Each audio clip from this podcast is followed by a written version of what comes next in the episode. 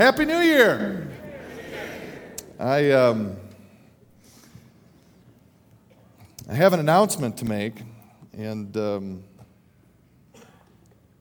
uh, last year saw um, lots of uh, churches, lots of Christian charities uh, go under. And um, it's been tough, tough sledding for the people of God to make their budget. Um, your church, West Bowles, um, you all made your budget late last week and then some. I um,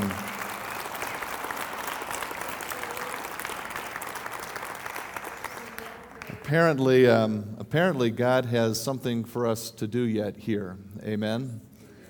I um, I know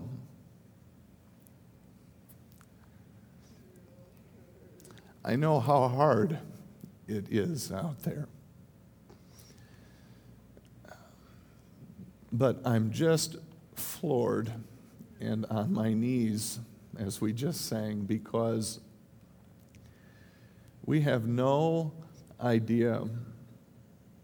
I think we only scratch the surface, my brothers and sisters, when we try and estimate what God will do when we give of our might and when we give our all. I am so very proud of you. I am so grateful that God uh, chose to partner through you in providing for our church. Thank you for giving eagerly and giving generously and trusting and risking, especially in hard times, that when we give of our might, when we take that step in faith with God, that He steps with us and lives are changed. And I can't wait to see what um, we get to do with God in 2012. Praise the Lord. Praise the Lord. Please uh, open your Bibles um, or direct your smartphone apps to 2 Timothy chapter 2. 2 Timothy chapter 2. I, um, before we dive in there, I, I, I, am curious. Um, how many of you continue to do New Year's resolutions?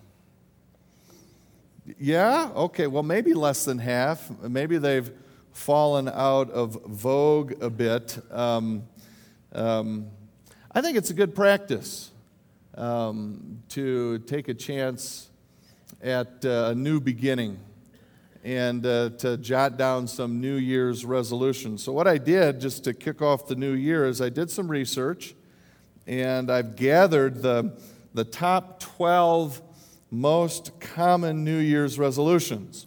Okay? So, maybe this will help you out in making yours. Maybe if you have made yours already, you can see how you compare to the most common. They're more or less in order from the most uh, common on down, although I, um, I combined a few to shorten the list. But here's the top 12. Um, number one, any guesses as uh, to number one?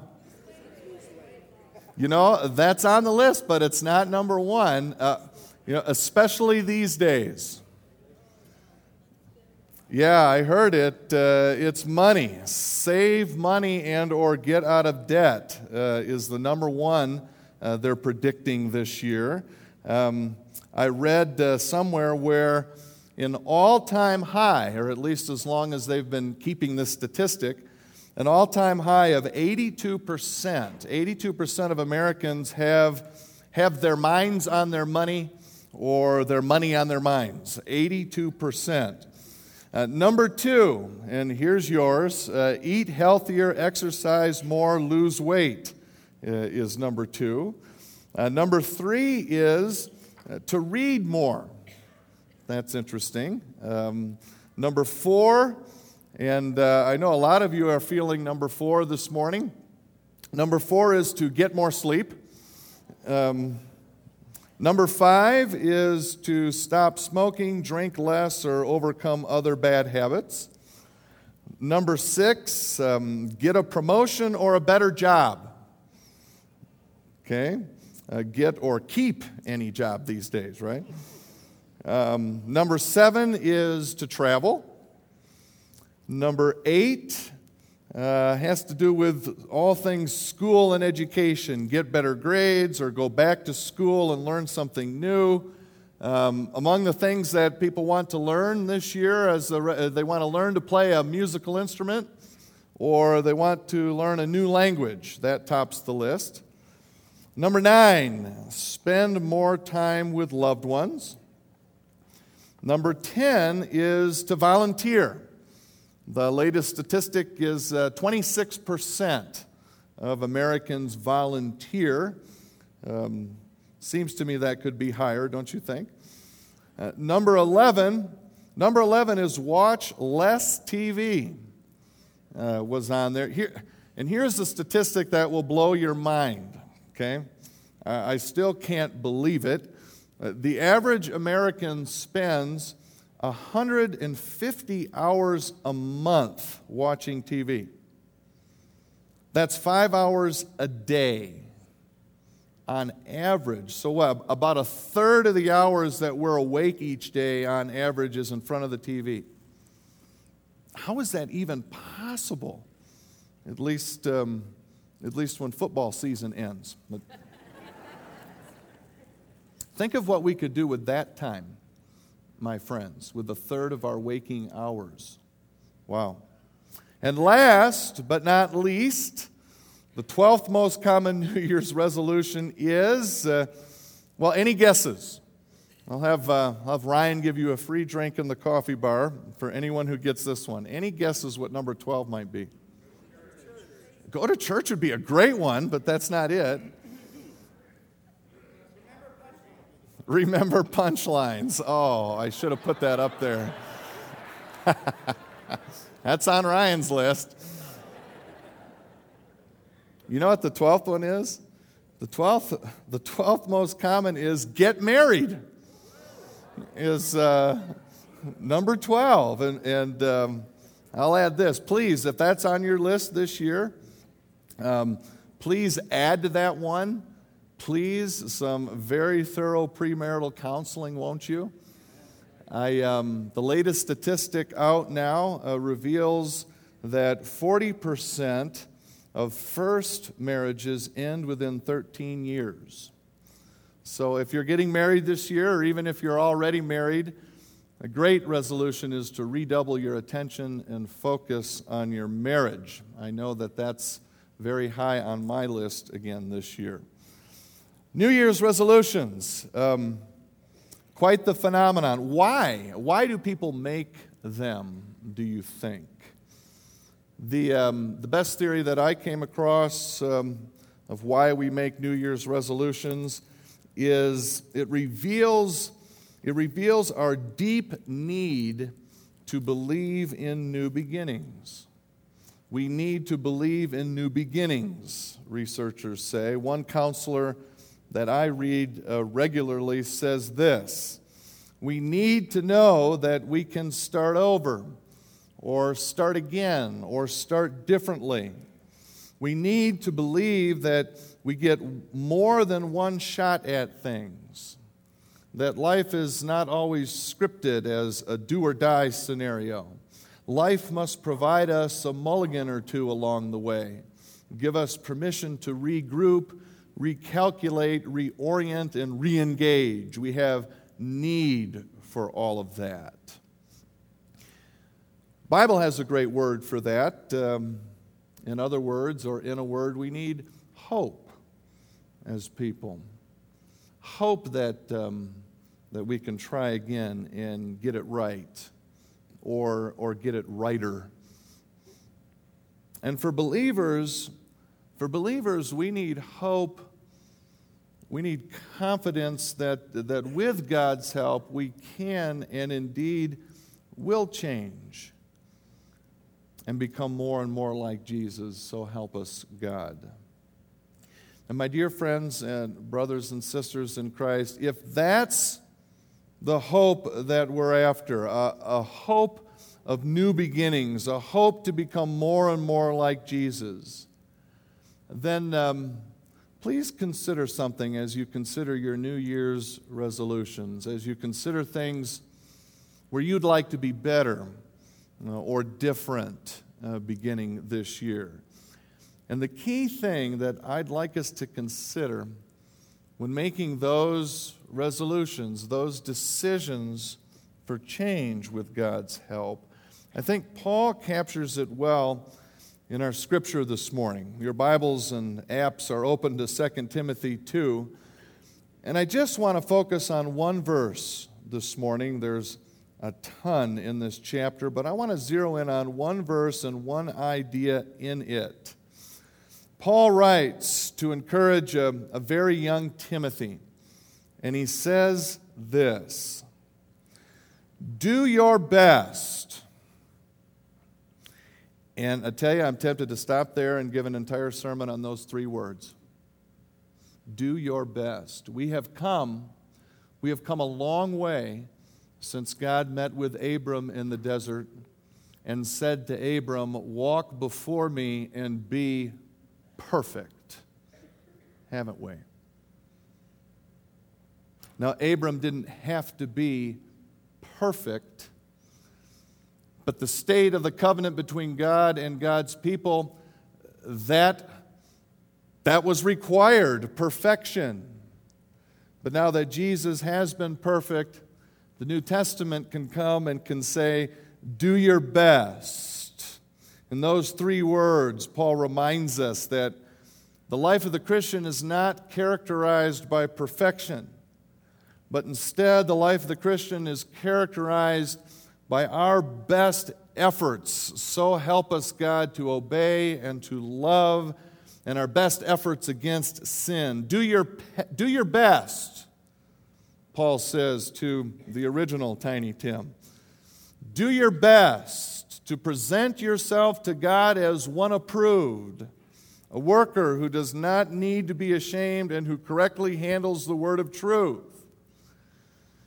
In this word of hope, to those of us who want to become more and more like Jesus this year, do your best, no less, but no more than do your best. There's more, even, to that word of hope, eh, way more. Unfortunately, the most common way this verse is interpreted is to say that, well, if we do well, then God approves of us and what we have done. I couldn't disagree more with Paul's heart in that interpretation of this verse. It so misses the mark, in my opinion. It's more correctly interpreted that through our doing well, we prove that we have been approved and accepted by God through the Lord Jesus Christ.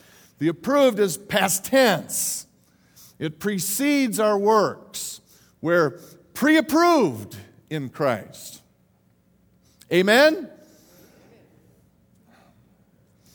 One key to correctly interpreting this verse is to understand more fully that word present or present. The Greek word is peristomai. Say peristomai.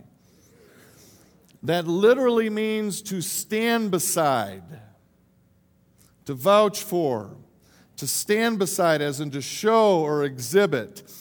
Present works too, but the key is we are to present, to show, to stand beside ourselves really as ones already improved, already approved. So, in other words, Paul comes to Timothy and God comes to us and says, Look, be who you are present and show ourselves as already approved in Christ. Match your actions to who you already are in Christ. You see, God simply doesn't just say, do your best, and well, good luck with all of that. And well, we'll see how that all works out for you at Judgment Day. Got my fingers crossed. We'll see if you measure up. We'll see. No. God says to us, do your best. But He says, do your best in light of the fact in light of the truth that I already approve because of Jesus. Do your best knowing that I already approve. Now, who says that? If only our mortgage banker would say that this year. That'd be great. You know, if I could give you all, if I could give you all a New Year's Day gift this morning, I wanted to have an ink pad and a stamp that says pre approved. And I wanted to stand by the door and, and as you left this morning, stamp pre approved on all of your foreheads. That got voted down. Um, didn't think you would like that very much, but oh, to live our lives each day knowing that in Christ God approves of us. We're pre approved. He doesn't require anything more for his approval because Jesus has done it all. He's already done it, and He is doing it, and He will do it. We are pre approved. Our sins are so far away from God as the East is from the West. In other biblical language, we are free in Christ. There's freedom because we're pre approved, and hallelujah, and thank God for that. And so, with that, taken care of. With that pressure off, here's the question I want to have us lead off 2012 with. And the question is now what? Or to give it a little more detail, now what that you are pre approved? What will you do with your pre approval? Because make no mistake, Pre approval spurs action.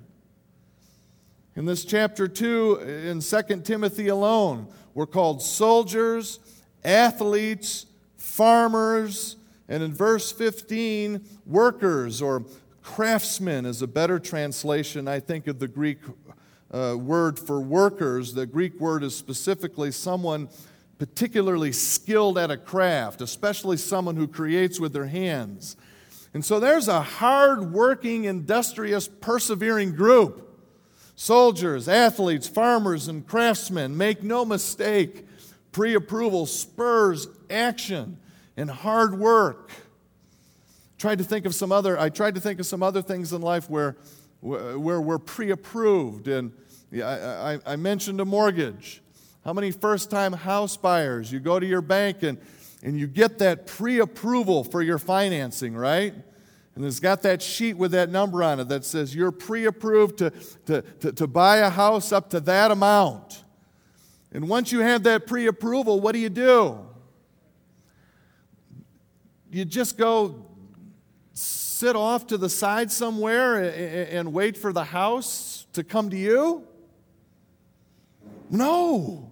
You've got that pre approval, and and you should be emboldened and you should be motivated and you should be more eager to go and say, I can go in there with confidence now and make this change because I'm pre approved. Another area I thought of is marriage. Um, gentlemen, since I'm a man, I'll talk to you all. Gentlemen, when she said, I do, you're pre approved. Right? There's that for better or worse clause in there, thank God. But when she says, I do, when he says, I do, you're pre approved. They don't know what it's going to be like. We don't know what it's going to be like to be married. They decide before God and give an oath to God that you are pre approved. And and what do we do with that pre approval? Nothing? Rest on our laurels? Oh, I hope not. And the wonder that he or she would actually pre approve you, that should motivate, that should make us eager to do all we can to serve him, to serve her, to lay down our lives for her, gentlemen as Ephesians says. To submit to Him, ladies, as Paul says again, because we're pre approved. And I think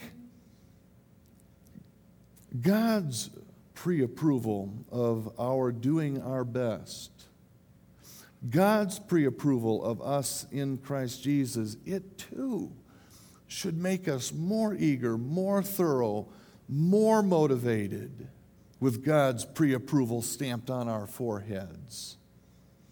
Because He approves of us. Thank God. And I'm blown away that He pre approves. What can I do? What can I do? One hurdle I think we face, despite the fact that we're pre approved, one hurdle I think that keeps that pre approval from spurring us to loving God with all our heart, all our souls, all our might, and loving our neighbors as ourselves. One serious hurdle, I think, is our sense of our own inadequacy. And the devil feeds that. You can't do it. Who are you trying to kid? You know what's in your heart. So far from perfection, so far from what it needs to be. You can't do it.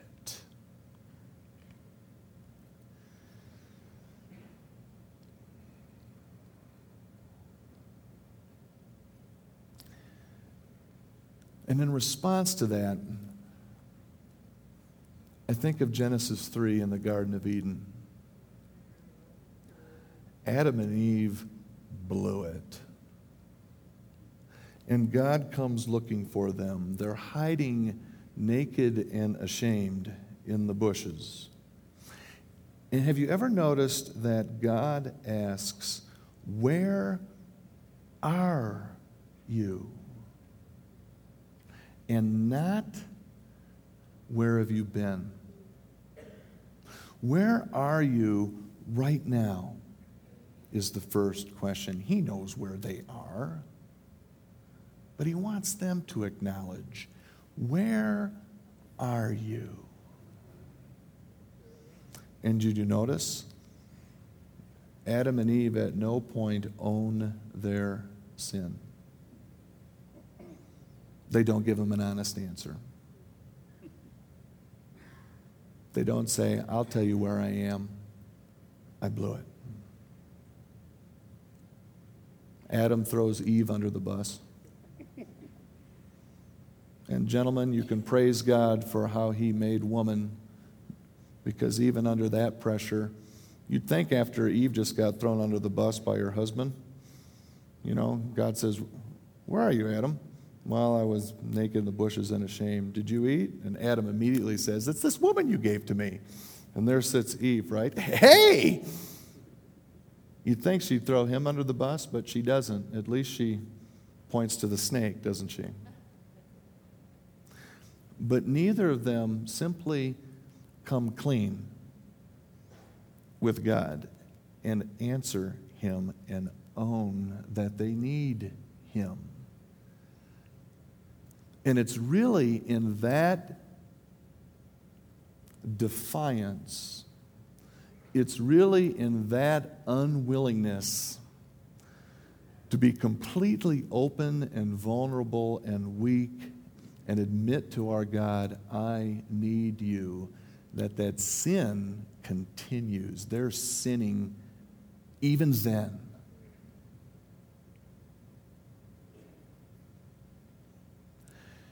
God's response oh, such grace promises them in the next few verses that He'll send the one to fix it. And despite their unwillingness to own that sin, He gives them clothes so they don't need to be ashamed anymore. It's fascinating, isn't it, in this verse? That Paul urges us to be workers who do not need to be ashamed, as Adam and Eve were. You see, God comes to where we are. And He asks each and every one of us, Where are you? And you've got a decision to make, and I do too. Do we answer them honestly?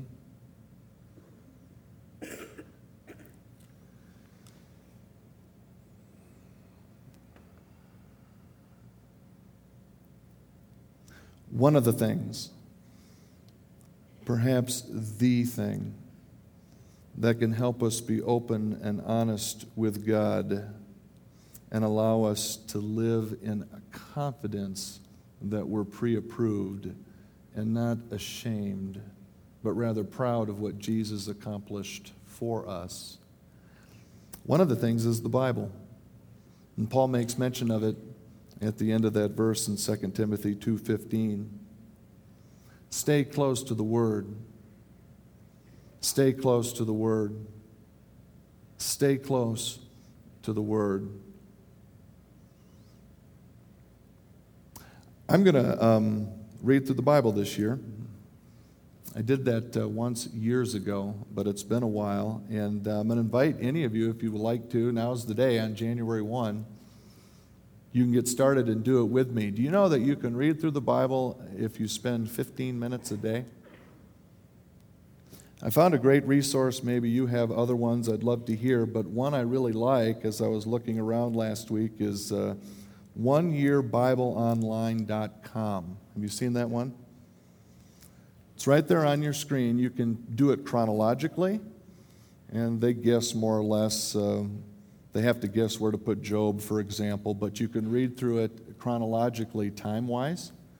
Um, or they have a different uh, link you can click and they match together um, things that by the time you get uh, to December 31, you've read through it all. But we need to stay close to His Word. It'll help It'll help greatly when we know His Word, when we know that we are pre approved in Christ. It'll help greatly when that devil comes and whispers, You can't do it. You can't. It'll help us respond, Oh, yes, I can. I can with God's help. I can when I'm completely open and vulnerable with Him. I can because of the power of the Holy Spirit that is in me, just waiting for me, urging me to step out. When, as Chris Gray prayed, as he prays, to step out and dare to change and believe you can change with God's help. Spend time in the Word. Put that on your New Year's resolution list, whether you read through all of it in a year or not. Wherever you are in reading it, read more. Read more. Take some time with His Word. And so, with the, the hope of pre approval this year, will we create opportunity rather than just wait for it? Will we see time, will we see the time for change as now um, rather than someday when? Will we look for pieces and parts of opportunity, even in the bad stuff in us and that happens, as much as we do in the good? Will we be willing to invest lots of time and energy in order to obtain what we know is best? And will we risk, even if that risk involves vulnerability and possible pain? That's quite a list of questions. Uh, many people say no to one or more of those things. But what will we do? West Bowles, individually and as a people of God in 2012, given our pre approval in Christ, what will this new year look like when we close it down again on December 31, 2012? 2012. My brothers and sisters, you are pre approved in Christ, and the sky's the limit. Go for it this year. Give Him your New Year's resolutions. Redouble, refocus, re ask openly and honestly before God to give you the strength and give you His courage and give you His passion for obedience and love. Because if you try to do it on your own, you will, you will fail. But with Him, the sky's the limit. Step out with God in 2012, or if you've already stepped out, step out even further and just see what God will do. Just see what God will do together with you. Let's pray.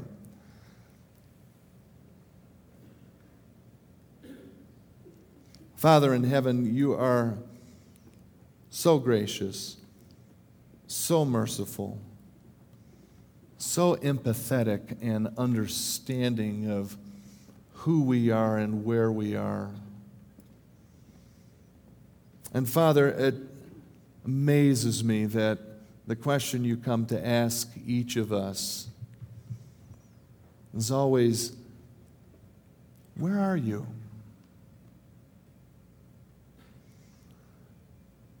Father, push us. Create in us, through the passion of the Holy Spirit that dwells in us, to step out completely into the light and answer before you openly and honestly that question of where are we? Help us, Father, to give it all over to you. Change us, Father, where we need to be changed. Make us new. Make us even more like Jesus. We need you desperately, Father, for this to happen. We love you, and we ask this in Jesus' precious name. And all God's people said, Amen.